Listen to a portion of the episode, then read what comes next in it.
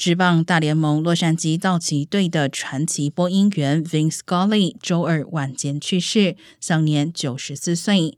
他在道奇队超过六十七年，从一九五零年道奇还在布鲁克林时就开始负责现场广播，并且很快成为首席播音员，一直到他退休为止。Vince Scully 也因此被誉为洛杉矶的声音。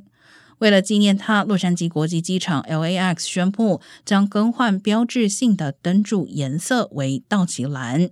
洛杉矶市政府夜间也将被以相同颜色的灯光打亮，对 Vin Scully 表示追思。